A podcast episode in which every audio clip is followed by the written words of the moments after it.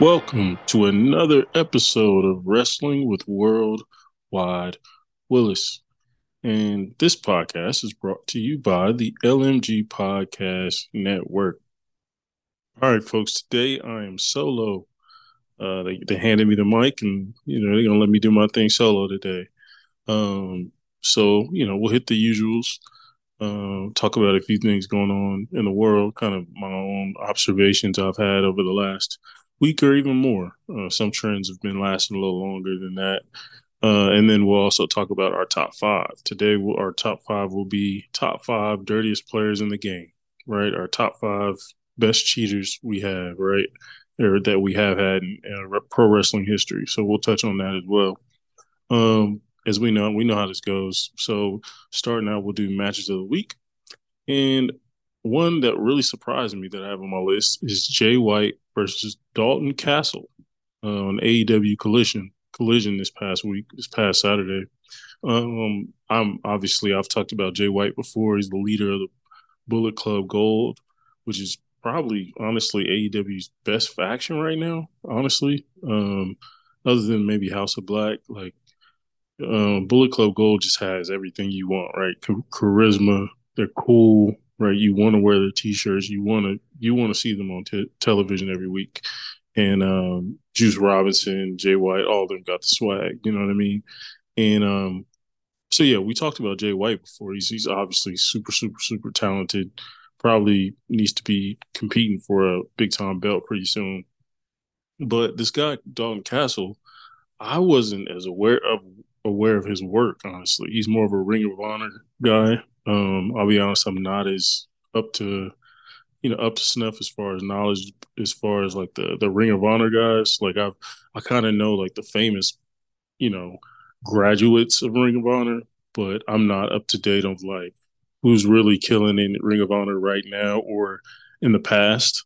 And this Dalton Castle guy, man, he just exudes charisma and just the it factor, honestly. I'd kind of seen his work as far as his intros, very so the Dalton Castle, try to think of Tyler Breeze or Fandango level of add a lot of flair to him. They're wearing jackets with a bunch of feathers. They got he got a bunch of guys out there running out there, very androgynous, very stuff like that. And so when I saw his stuff, I was like, this is interesting. We've kind of seen it before, but I was like, I wonder what makes him different. And basically, from the top of the ramp to when he's walking in the ring, he's talking to the camera directly, right? No, not many people are doing that. A lot of people just do it kind of. You kind of just hear their mouth moving. But no, Dalton Castle's legit one-to-one. I think he does a good job of using every second he has on television to get his point across, right? It's a lot of wrestlers who don't necessarily use their time that they get on TV, and they don't take advantage of it all the way, where he does it from the jump, man. He catches your eye. And so his intro gets you immediately, right? And I'm like, man, this guy's got some it factor. But I'm like, okay, can he wrestle, right? Is he just one of these flamboyant guys who gets in the ring and can't really go? Bro, he got in the ring. I was like, oh my God, dude's huge. He's jacked. Some of his finishers are all he's really one of the suplex guys. I'm talking about the Kurt Angles, the Taz, Brock, Chad Gable, a lot of suplex heavy, Chris Benoit, suplex heavy guys hit you. Matt Riddle, hit you with a bunch of different types of suplexes, and he's one of those guys, and I love those guys. Those guys got a special place in my heart, you know what I mean? And so I was just really surprised at Dalton Castle's ability to truly wrestle, truly get in there and kill it. I guess he was a former ROH champion, which is a very prestigious title. A lot of great champions a lot of great wrestlers have held that title. So man, Dalton Castle and Jay White, they really went at it, man. They let him cook for a little bit, and it was a fun match. I didn't see it coming. I knew, I watched the match because of Jay White, but I left the match going, damn, I really like Jay White, but man, this Dalton Castle guy, like, now I'm gonna start looking up his past work. Anytime he comes on television now, like, I'm gonna put my remote down and check it out. So yeah, Jay White versus Dalton Castle. The next one, I mean, this was we knew what was gonna happen with this, right? This is like putting 2 5-star chefs in a ring and be like, hey, cook a good meal. We had Chad Gable versus Gunther. Like, we knew we was gonna get a steak. You know what I mean? A perfect steak. You know, and they delivered, man. And they just both show anytime. And I've talked about this countless times on the podcast, but like, no matter who Gunther's with, it doesn't matter who he's with, he's gonna make them look good, and he's gonna make a good quality match.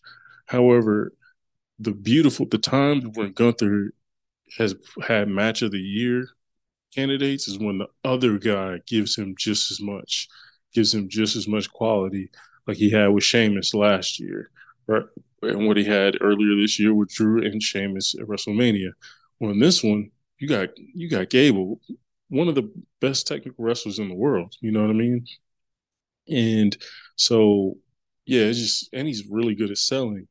And it's a great, like, visual. You're seeing Gunther, who's like 6'5", 6'4", 6'5". Chad Gable's pushing 5'8", 5'9" on a good day, you know. And so it was just a great visual to see that, you know, David and Goliath type of aspect. But you always felt it was easy to root for Gable, not only as a character, but just the size differential. But, man, they cooked. They really did some cool stuff, did some creative stuff. Gable's really he's not a cruiserweight, but he moves a lot like a cruiserweight. You know what I mean? Like, you know, obviously people would probably throw him in the cruiserweight division, but he would throw them little cruiserweights around, honestly. Just his pure power he has, but like, he moves like a cruiserweight. So it was fun to see, you know, Gunther kind of like stumble around and like try to get his hands on this guy who's like flipping around, and not like off the top ropes, anything like that. Just more like flipping around, spinning around, being really agile on the ground, like technical-wise, grabbing at your ankles, grabbing at your knees, you know, jumping on your head, you know, get you in a headlock out of nowhere, you know. And, man, like, Gable does a great job of selling the chops. I mean, I don't even know if you have to sell Gunther's chops, to be honest. Like, I think Gunther pretty much does the work for you. I don't think you have to sell how hard those hurt, you know. And it was just some really good stuff. The finish was amazing. Finish was extremely creative. Shout out to whoever produced the match. So essentially, they're on the outside, and Gunther's hitting him with the chops, He puts Chad Gable against the ring post, and he's going to chop him. And then Gable moves out the way. Gunther chops the ring post. Obviously, that hurts. He's like dealing with the pain of that for a little bit. Kind of walks backwards into Gable. Gable hits him with the German suplex over the barricade. So it was a really cool, like, I haven't seen that before, honestly. Honestly, it was scary, honestly, you know. But they executed it really well. It looked good. Gable runs back in the ring, and there's a count out, right? So Gunther technically loses due to a count out.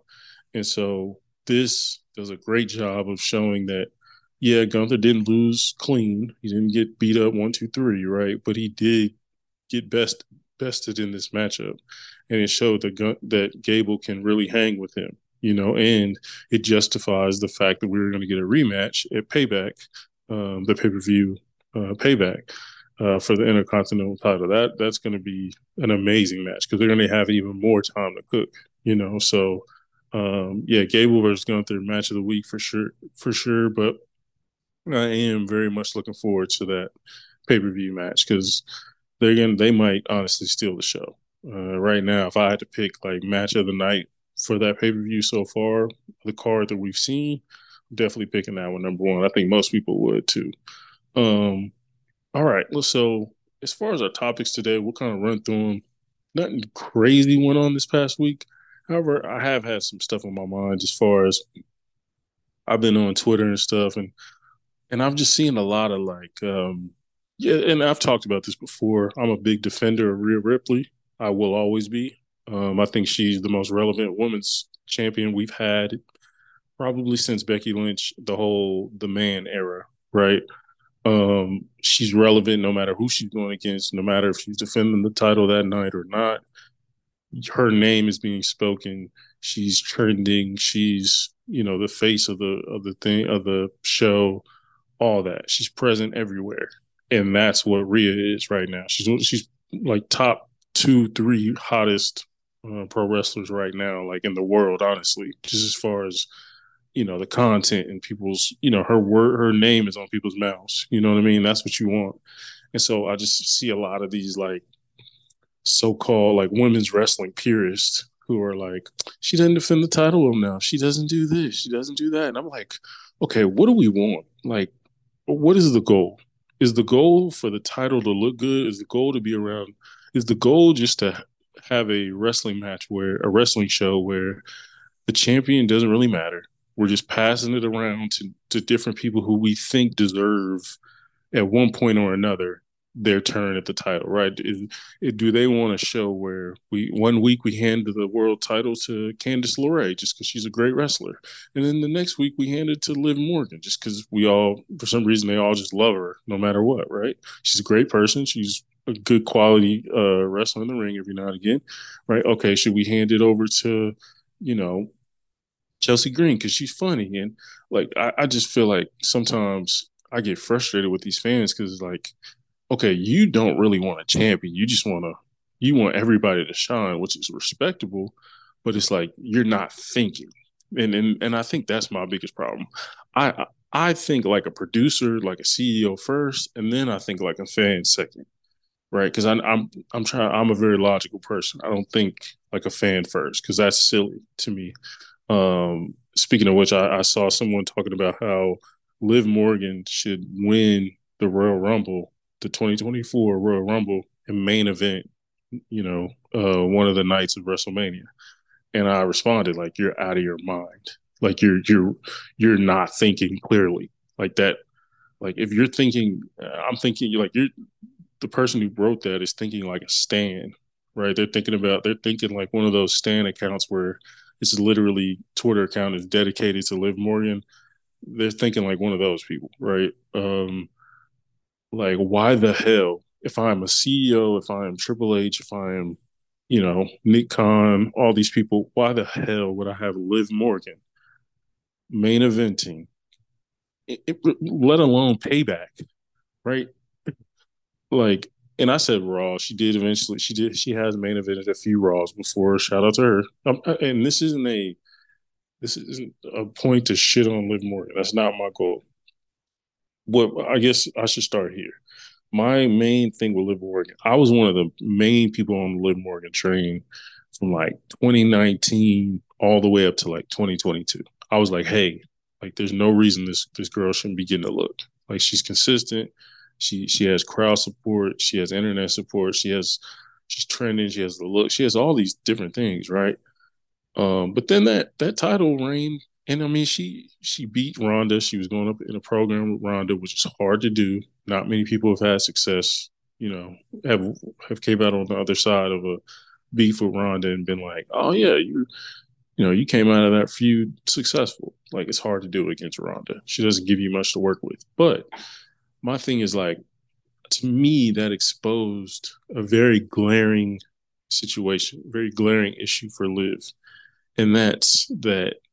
She isn't a Rey Mysterio. She isn't a Carmelo Hayes. She isn't a Wes Lee. She isn't a person who you're small. And I hate when people I'm not the type of person that's usually like, oh, she's small. She should never win. No, like I'm literally advocating for Chad Gable to win the Intercontinental title, right? Like that size doesn't matter. It's more of who the person is. To me, Liv is small, but she's also isn't a great wrestler. She's solid.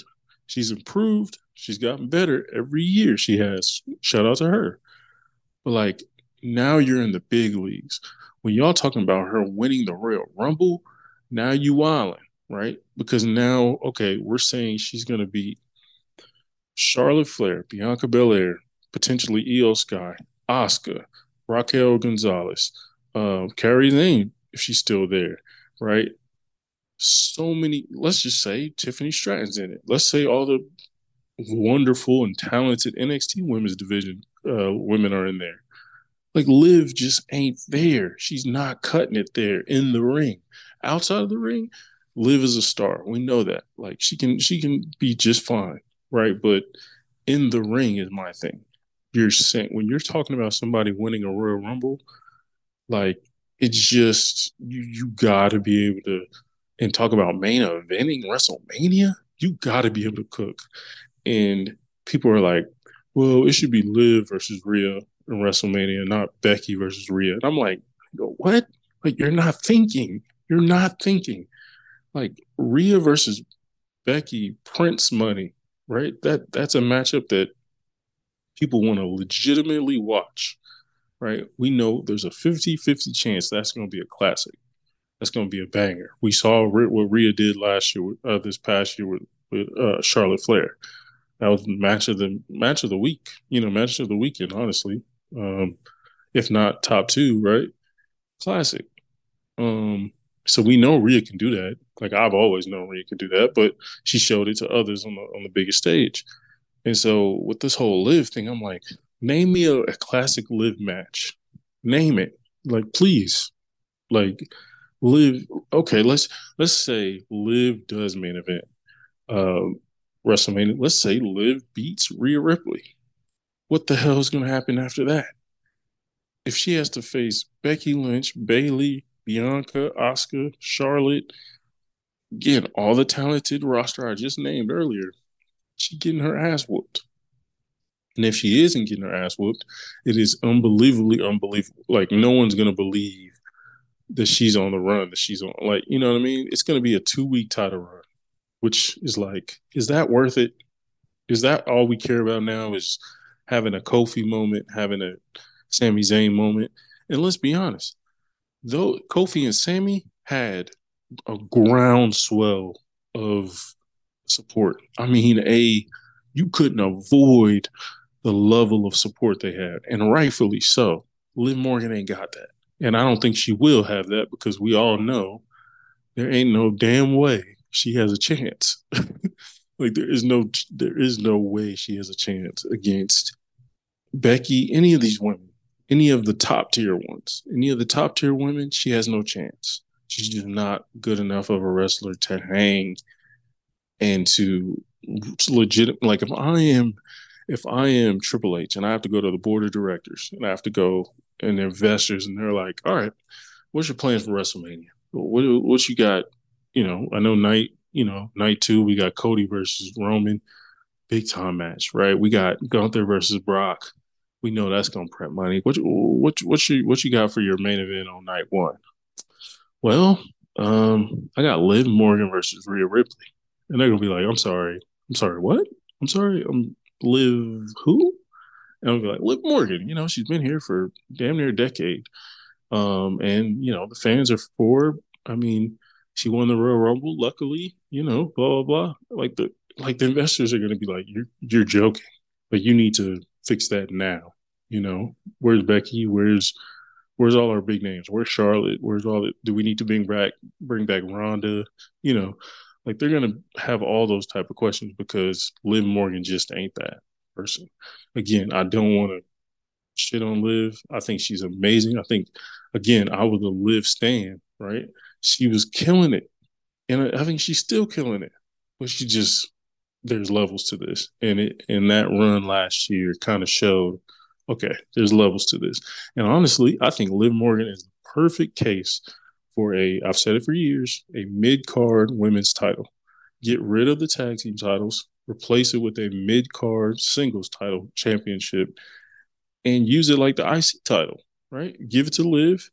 Let her cook with that. And eventually, if she shows that she's really up there and has improved in the ring, okay, now you can advance to the main event scene. But right now, no.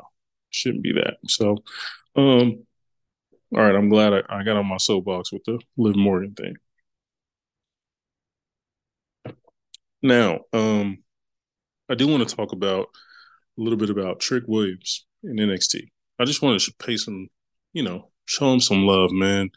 Trick, honestly, I think I love what they're doing with Trick and the Mello, Trick Mello gang. You know what I mean?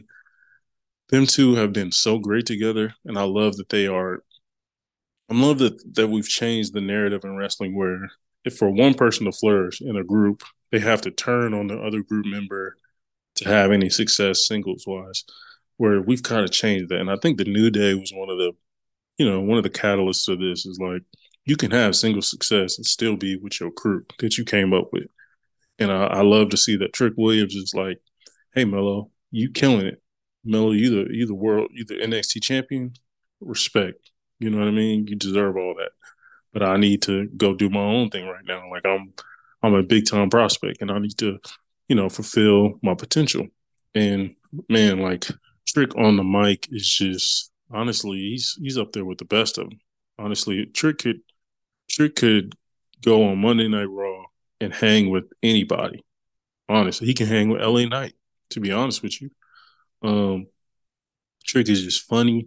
His cadence is different. He kind of talks like an old, like, I don't know if y'all watch like them old, like 70s black movies, but like Trick Williams coming at you right now. You know what I mean? Like his cadence is very different. It's different than anybody out here.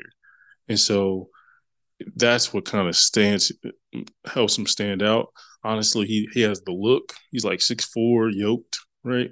He needs to fix his finisher. His finisher's trash. His finisher is literally like a spinning kick. And I hate when big dudes have like, unless it's a mean-ass big boot, you shouldn't be doing no like kicks like that, bro, as your finisher. You just shouldn't. Like Trick and Mello need to have their finishers changed immediately. But other than that, Trick is a bona fide like stud in the making. And so I just wanted to pay homage to him. Like, dude is cooking, man.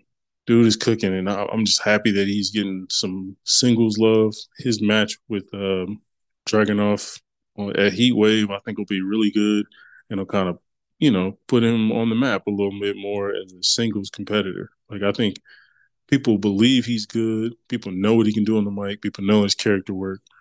People think he's good in the ring, but like we haven't seen him go up against. Like now he's swimming in the deep waters, right? You're going up against Dragunov. Dragunov got about 15 classics, like 15 bangers, right?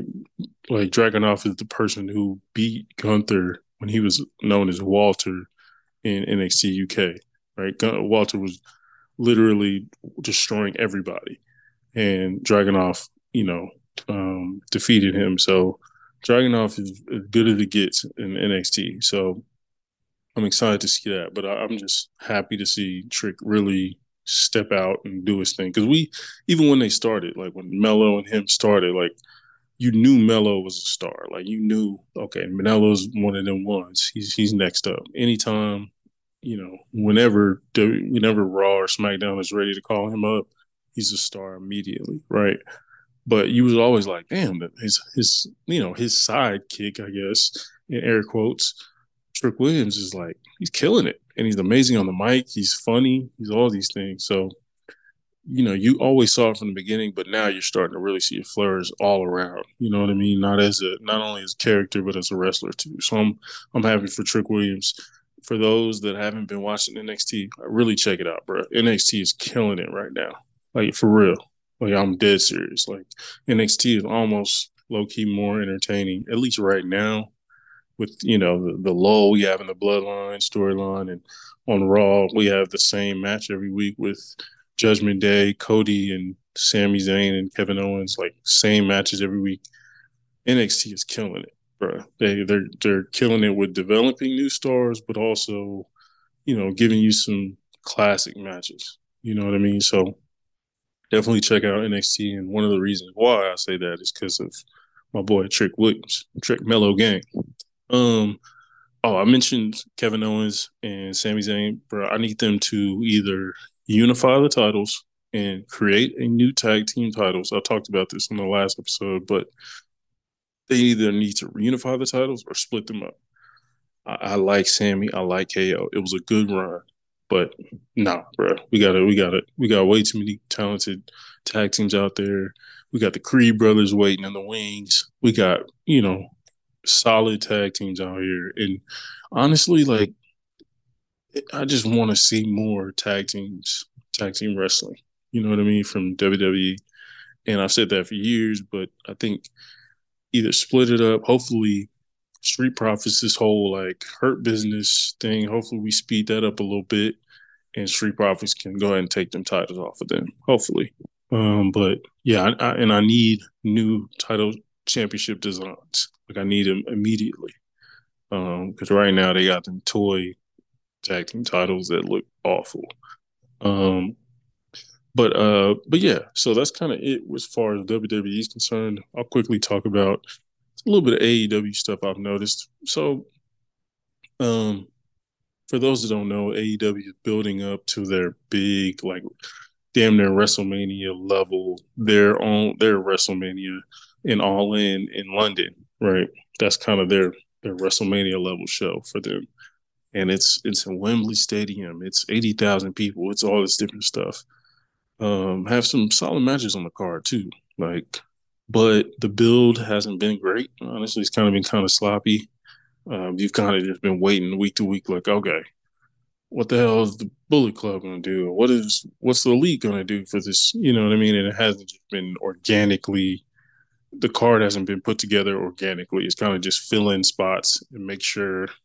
You know, people have random ass matchups like Will Ospreay and Chris Jericho. Like, what? That makes no sense. But they have to have Chris Jericho there, and they have to have Will Ospreay. So they're just gonna put them together just to fill both, you know, check boxes. But I have noticed like a drop off in Collision, in AEW Collision on Saturday nights. Like the first like 4 or 5 weeks, bro, killing. I mean, cooking. But, bro, ever since, it's kind of just a layover show. It's kind of just been like 5 different squash matches and then a 6-man tag at the end. And that may or may not be great. And then, you know, it's just, I don't know.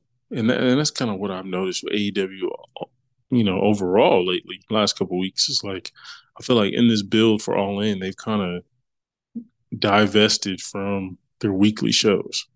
Right. Not even talking about last week, they had a Chainsaw Massacre match, which was silly and awful and stupid. And it just, I don't know.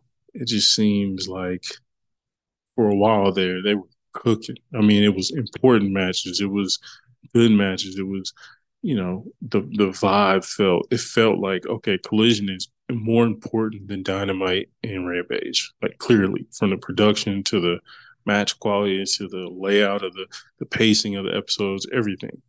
Now I can't quite tell, honestly.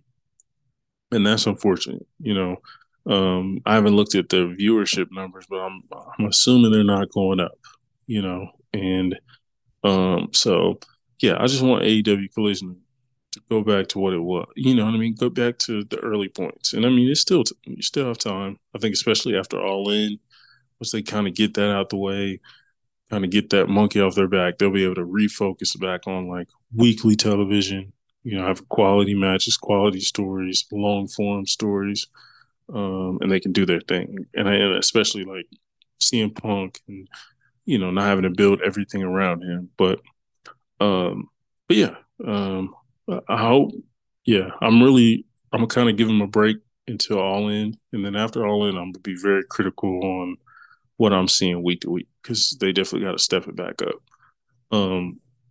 I kind of mentioned that Bullet Club Gold with Jay White, Rockhard, Juice Robinson, the Gun Club, man, Bullet Club Gold is just, they're just dope, man. And honestly, they're one of the main reasons that I even watch Collision, honestly, at this point. It's in the House of Black, but definitely Bullet Club Gold. They're just funny, bro.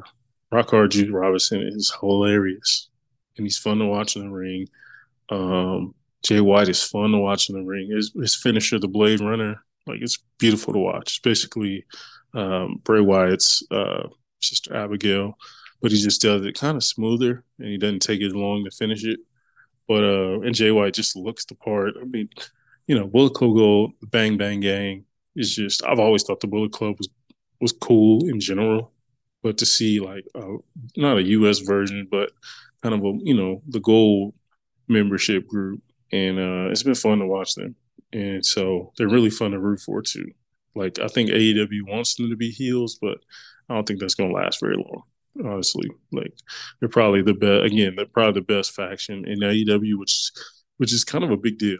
You know what I mean? With the Elite and other teams out, House of Black, a bunch of others out there, you know, Bullet Club is killing it. But just want to show some love to them. But all right, now we will talk about our top 5 dirtiest players in the game, right? I love me a good cheater. I love me a good person who can – I always said, bro, if I was wrestling – now, I'm a big guy, right? I'm 6'6", 300-something pounds, right? So I couldn't be out here just, like, cheating, right? Like, I would look stupid. But I'm saying if I was one of these small guys, my gimmick would literally be I'm an escape artist. Like, I find a way to win matches.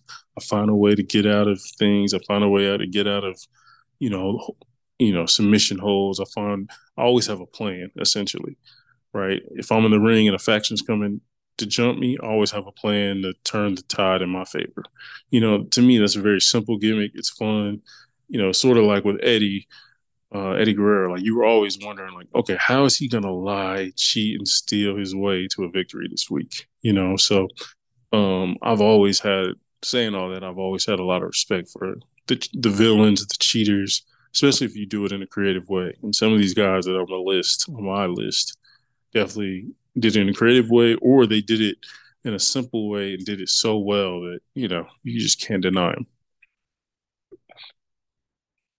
So, my number 5, one of the top 5 greatest wrestlers of all time, and I will die on that, my boy Triple H. The game. You got to play the game, man. Triple H, like, you knew it was a wrap. You knew that man was about to cheat when that sledgehammer came out. He was about to ding him right on the forehead, toss it out of the ring. Earl Hebner was going to somehow be unconscious during all that action, but somehow wake up. When Triple H goes to, either pedigree the guy or he's already hit him with a sledgehammer and, you know, Earl Hebner will wake up. 1, 2, 3. Triple H retains the WWE Championship, WWF Championship. But, yeah, Triple H just did a great job, man. Like, he either used the sledgehammer or he used the McMahon family to distract The Rock, Stone Cold, whomever. And just somehow find a way to get over on people. And I thought he did it in just a real smooth way, right? He did some low blows, I think, but it was mainly using, you know, things around the ring as far as family, distractions, Stephanie, China. I know early in the days, bro, China will hit you with a low blow in a hot second. You know what I mean? So when Triple H was like, you know, really in that like icy title, you know, area, kind of early DX days, like China will hit you with a low blow. You'd be hurting. Triple H hit you with a pedigree. It's a wrap, you know. So he definitely evolved over the years. Shit, when he was with Evolution, you know, Ric Flair would get in there and cheat. Randy Orton would help him out, you know. So Triple H has been in so many different factions, which automatically lends itself to cheating, right, in your favor, especially when you're a heel faction. But then especially, like, my man got a sledgehammer over. You know what I mean? Like, it's not many people you can say got a piece of weaponry over, you know, with the crowd. And people are like, when I see a sledgehammer, to this day, I think of Triple H. Like, if my mom, I'd be helping my mom with some house stuff at her house, and she pulled out a sledgehammer, I'm grabbing that thing, and I'm immediately, like, like playing how I would hit somebody. So yeah, shout out to Triple H, one of the top 5 greatest to ever do it. I hate when people make lists or Mount Rushmores and don't include Triple H. It's wild to me. One of the greatest villains of all time. You don't have an Attitude Era if you don't have Darth Vader to Luke Skywalker. You don't, you know what I mean? You don't have the Attitude Era if you with The Rock and Stone Cold if you don't have a Triple H for them to go up against.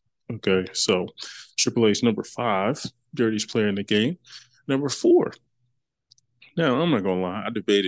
I debated on leaving this person off the list due to racist, since he's a racist, to be honest. But I was like, hey, I'm going to lead that out the way this time. Hollywood Hulk Hogan. I'm going to let that one slide. I'm not going to let that slide, but for this particular list, I'm going to omit that particular transgression and his many transgressions. But I just really enjoyed, like, Hulk Hogan obviously is a lame. Like, he was boring as hell to watch. And Hollywood was way more fun to watch because, I mean, cheated all the time. Like, whether it was these weak-ass chair shots or it was like the poke in the eye, he used the low blow. He, you know what I mean? Distract the referee. He'd use the NWO to come in there and help him out, you know. And I remember he used a taser. Like, homie used a taser, used a whip. The dude was wilding with the type of stuff he was using to keep the world heavyweight title. I mean, Hogan, honestly, he didn't need all that because we all know in the back he refused to let anyone beat him anyways in real life. So that was kind of his main cheating that he did was in the back with booking. Still to this day, I don't know how the hell WCW thought it was a good idea to let a wrestler have power over his own booking decisions, right? It's still stupid to me because everything as far as booking was concerned, they had to run by him if it involved him, which is not the case, right? That is not the case, right? That's like a no trade clause in the NBA. Like, yeah, it's a thing every now and again, but it's very rare, you know? So, but Hollywood definitely was a great heel. And one of the main reasons he was a great heel is because he just cheated all the time and he pissed people off because you would be like, come on, Sting, you got to beat him. And then he'd cheat. Or come on, Lex Luger, you know, you got to beat him. He'd cheat. Or, you know, plenty of other guys. Really good wrestlers who deserve the title more than him, and he would find a way to cheat. So, and that's part of being a great heel. That's part of being one of the dirtiest players in the game. Number three is one of our only recent guys on the list. And he won our best on the mic bracket, but he might, you know, he's up there, obviously top three and the dirtiest player in the game. And that is MJF, Maxwell Jacob Friedman. I'm better than you, and you know it. Okay. MJF is amazing, bro. He's an amazing heel. Now, I will say he's doing some amazing work right now, as we've broke down on this podcast countless times. He's doing great work right now with Adam Cole's semi-babyface, anti-hero, whatever you want to call him. But we all know. The reason we know those three letters, MJF, is because of his heel work. And that's the man is just top tier, man. He's one of the first guys. And I'm sure there's been others. I'm not like I'd have to dive into my wrestling history, but he's one of the first guys I've seen to use like a ring that he won. He won a tournament. They gave him a ring as his prize, and now he just uses that as a weapon. Right? He puts it in his shorts, breaks it out, boom, punches a guy over the head with it with the ring. I mean, it's a big ring too. Puts it away, pins him 1, 2, 3. Right. Most people are using brass knuckles. Most people are using belts. Most people are using chairs, whatever. But yeah, I just love the subtle and easy way that he does to cheat. And he found so many different ways to cheat. And it was really fun, man. Watching MJF be a heel is fun, especially in the ring, because he doesn't care. All he cares about is they win. He doesn't care about how he got the win. You know, who helped him get the win, what he needed to use to get the win. He just wants to win. And those type of guys I really enjoy. Number two is probably one of the most creative guys on this list, to be honest, and that's Eddie Guerrero. Eddie Guerrero, speaking of making it fun, like no one did a better job of this, of making cheating fun and making, you know, being one step ahead. And that's what I mean by that gimmick I was talking about earlier.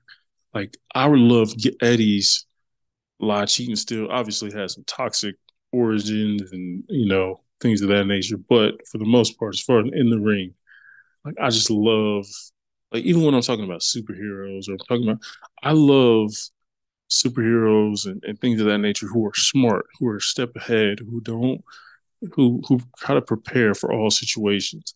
And that's what Eddie did. Like, Eddie, you know, found a way, okay, I'm going to distract the ref. I got this chair. I'm going to beat my dude over the head with it. Maybe we're in a triple threat match. The other guy's standing there. I'm going to throw the title. I'm going to throw the belt at him. And well, I'm going to hit the floor with the chair to make it sound like somebody got hit with the chair. Toss it to the second competitor. Fall to the ground. Ref turned around and like, what the hell? Like, why'd you hit them with a chair? Like, you're disqualified. You know what I mean? So he was just always a step ahead, and it was just fun to watch, man. It was entertaining. It was just like, again, week to week, you were like, okay, how is he going to pull this off, right? It was almost disappointing if he won a match clean. If he won a match with the frog splash, with the Three Amigos and the frog splash, you were like, I mean, that's cool, but I kind of want to see you, you know, finagle these people into a loss. You know what I mean? And so, yeah, Eddie's one of the best to ever do it. And just, he kind of changed the game and made it to where a heel could get over and be really funny by doing it. And almost turned himself from a heel to a babyface while still cheating, which is extremely rare to do. And number one, it's pretty easy, right? It's literally why this top five is called the dirtiest player in the game, dirtiest players in the game, and that's because Ric Flair, right? He kind of changed the game, man. He literally, he went from town to town, territory to territory, cheating, doing whatever, using the Four Horsemen, whatever he could use to end up with a victory. Oh, that man would hit you with a low blow in a hot second, man. A stiff low blow, too. Like, he's not hitting you in the hot hip. He's going all the way through. You know what I mean? Field goal good, you know? And so, yeah, he's just the poke in the eye, the thumb in the eye, the scratching of the eyes, you know what I mean? Putting his hands into your mouth. And, like, it was just different stuff he did, man, that was so good. You know, he put your head over the ropes and, like, try to choke you and hold it. You know, you're only supposed to hold it till 4 seconds. He keep holding it. You know, and he just invented, and there was always heels before him. I'm sure there was heels that, you know, he drew inspiration from, but at some point, like, it starts and stops with him, right? He took it to a whole nother level. He just made it really a creative thing, a thing that if you're a kid wanting to be a pro wrestler, like, this is something you can nerd out about. It's nerd out about winning matches in a villainous way. You know, Rick really started that, you know, and yeah, man, Ric Flair, dirtiest player in the game. Pretty simple. That's a pretty easy one, but yeah, let me know you guys' top fives. If I left anybody off, is there anybody you could think of? There were so many. Ted DiBiase, you know, William Regal with the brass knuckles, you know, shoot, The Rock, heel, Stone Cold, major cheaters. Edge and Christian, major cheaters. You know, so many great choices here, but this is definitely my definitive top five dirtiest players in the game. But yeah, again, hit me up. We now have Instagram. We have at the League of Melanated Gentlemen podcast, or it's at the League of Melanated Gentlemen pod. Hit us up, look us up. You can hit us up there. Hit us up on our Facebook group or on Twitter. Hit us up, man. Let me know what your top five is. Let me know if you have any issues with or ever want to discuss, you know, some of my thoughts. I'm always willing to talk. I'm always willing to go back and forth with you. I always want to smoke, especially when it comes to wrestling and superhero stuff, whatever. I'm always down for good conversation, good debate. So, but definitely hit me up again at Worldwide Willis. And, yeah, I appreciate you listening. And I also appreciate those who have checked out the episodes on YouTube. Recently, we had a really good viewership on our latest episode regarding the bloodline. I really do appreciate that. So keep tuning in, like, subscribe, do all that stuff they say on, you know, all the Twitter, all the YouTube people say, as Jordan would say. But again, appreciate you tuning in. We out. Yeah.